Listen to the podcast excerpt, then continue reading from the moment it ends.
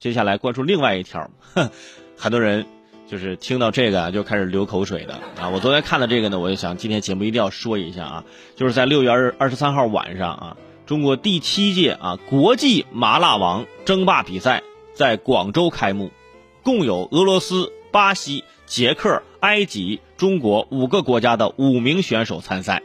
来自中国山西的二十二岁大学生贾毅然啊，就贾一杰啊。最终在三分钟之内吃下了三十七根辣条，成功夺冠麻辣王。三分钟之内吃下了三十七根辣条就夺冠麻辣王，有难度吗？而且五个国家来了五名选手，这也太多了吧？这叫啊！我很怀疑这是大型比赛吗？可能不是吧。吃辣比赛在广州举行，听着咋不让人信服呢？是不是？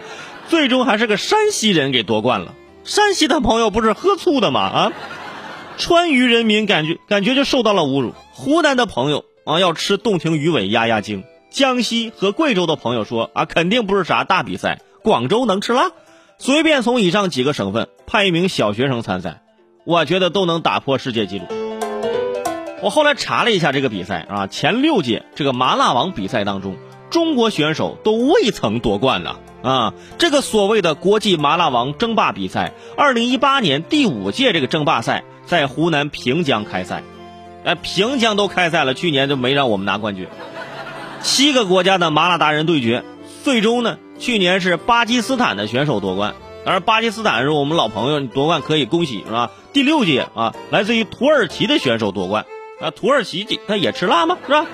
我觉得这不能说明比赛没有关注度，没有人报名。我觉得肯定是最后的这个获奖的奖金设置的不太科学。如果你把这个奖金设置到五万、十万，你别说什么报名了，我跟你说能，大家这冲上台去，你知道吗？我们绝对不会给外国友人任何机会。而且根据不完全统计啊，现在全国辣条企业已经是突破一千家了。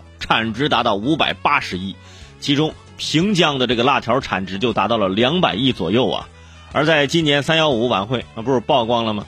平江某厂家的呃不合格的辣条，在前几天六月十八号的时候，湖南市场监督管理局呢已经是发布了处理情况的一个通报。所以现在大家就是即使吃辣条，也要选择有品质、有保证，是吧？更不要说我要吃的多快啊！我要得冠军，是我要健康。